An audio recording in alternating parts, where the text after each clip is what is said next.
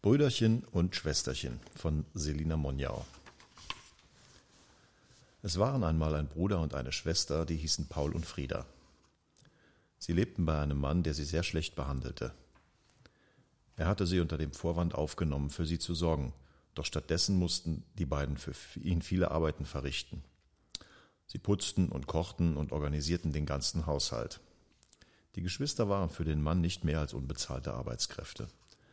Also beschlossen sie eines Tages, von zu Hause wegzulaufen. Ganz leise und heimlich schlichen sie sich alsbald davon.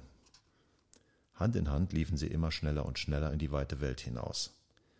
Als sie am Abend zu einem Wald kamen, waren sie so müde und hungrig, dass sie im Schatten eines Baumes einschliefen.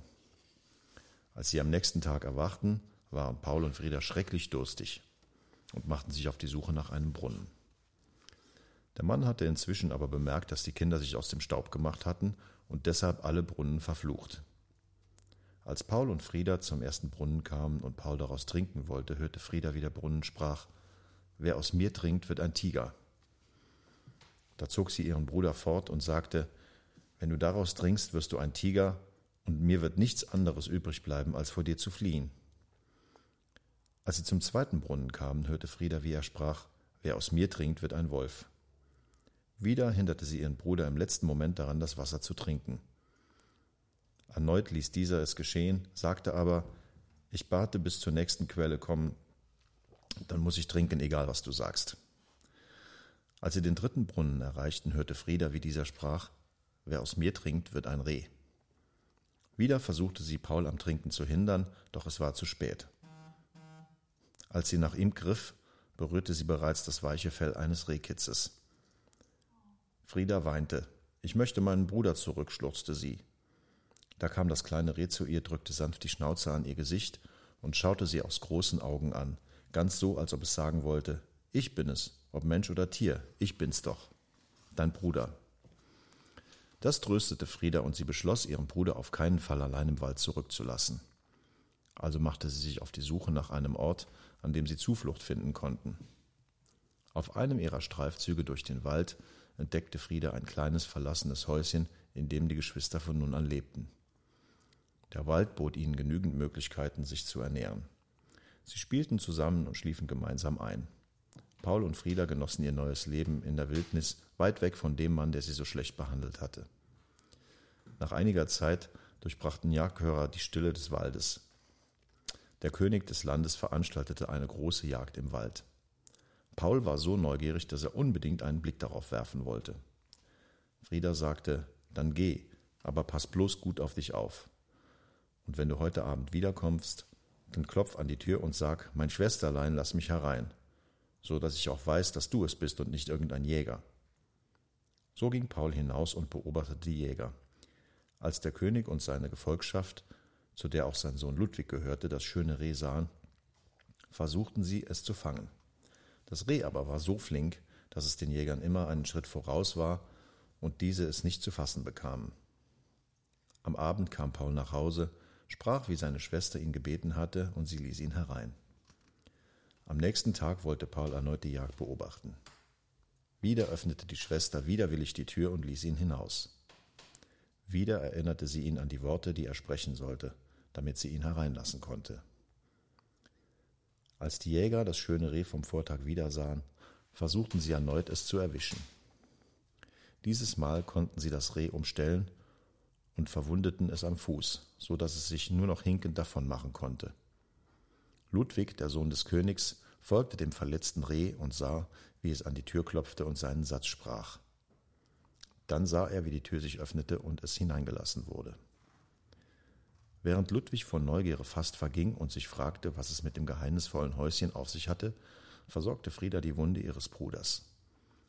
Sie pflegte ihn, so gut es ging. Paul versprach, in Zukunft besser auf seine Schwester zu hören und entschuldigte sich, dass er ihr solche Sorgen bereitete.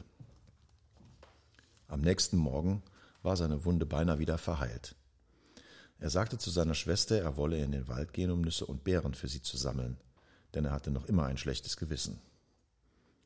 Ludwig aber hatte sich vor dem Häuschen auf die Lauer gelegt, und als nun das Reh aus der Tür trat und im Wald verschwand, klopfte er an und sprach Mein Schwesterlein, lass mich herein. Da öffnete sich die Tür und Frieda stand vor ihm. Sie erschrak zutiefst. Aber Ludwig sagte schnell, Du musst keine Angst haben, ich werde dir nichts tun. Da erzählte das Mädchen dem Königssohn von ihrer Lage und wie sie in diese Situation gelangt waren. Als Ludwig seinem Vater diese Geschichte erzählte, bot der König, dem die, Gewissern, dem die Geschwister entsetzlich leid taten, den Kindern an, mit ihm in seinem Schloss zu leben. So kamen Frieda und Paul ins Schloss, wo sie gut behandelt wurden und viele Jahre glücklich lebten. Mit der Zeit verliebte sich Frieda in den Prinzen Ludwig. Der König und die Königin waren begeistert, denn sie hatten Frieda wie eine Tochter aufgenommen und in ihr Herzen geschlossen. Frieda und Ludwig bekamen bald darauf ein Kind und heirateten. Alle Welt sprach von der glücklichen jungen Familie.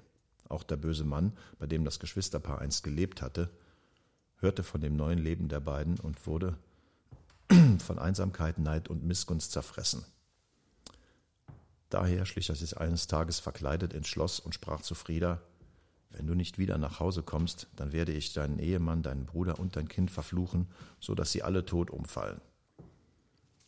So soll es geschehen, wenn du in drei Tagen nicht wieder in meinem Haus bist. Frieda erschrak fürchterlich.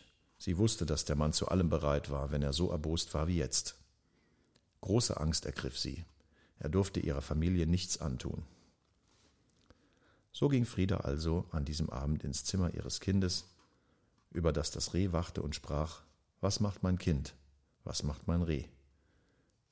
Nun komme ich noch zweimal und dann nimmermehr. Dabei bemerkte sie nicht die Kinderfrau, die auf dem Flur stand und gerade ebenfalls nach dem Kind sehen wollte. Eilig lief die Kinderfrau zu Ludwig und erzählte ihm, was sie gehört hatte. Am nächsten Abend versteckte sich der Prinz und beobachtete selbst, wie seine Frau ins Zimmer ging und sprach Was macht mein Kind, was macht mein Reh? Nun komme ich noch einmal und dann nimmermehr. Ludwig traute sich nicht, sie anzusprechen, aber er wachte auch in der folgenden Nacht. Da kam Frieda erneut zu ihrem Kind und sprach voller Trauer Was macht mein Kind, was macht mein Reh? Nun komme ich noch diesmal und dann nimmermehr. Ludwig trat ins Zimmer, fasste sich ein Herz und fragte Frieda, was denn bloß los sei. Frieda erschrak so sehr, dass sie ihm unter Tränen alles erzählte, obwohl sie solche Angst um ihr Lieben hatte. Der Prinz, der den bösen Mann bisher aus reiner Güte verschont hatte, obwohl er von seinen Gemeinheiten erfahren hatte, wurde sehr zornig, als er hörte, wie der Mann Frieda bedrohte. Gemeinsam schmiedeten Ludwig und Frieda einen Plan. Als der Mann also am nächsten Morgen kam, um seine Drohung wahrzumachen, versteckte Frieda sich. Ludwig sagte zu dem Mann, er würde ihn zu Frieda führen, aber das war natürlich nur eine List. Er lockte ihn stattdessen in den Kerker und sperrte ihn dort ein. Als Ludwig verkündete, dass die Gefahr vorüber sei, trat Frieda aus ihrem Versteck und schloss erst Ludwig, dann ihr Kind und dann das Reh überglücklich in die Arme und küsste sie.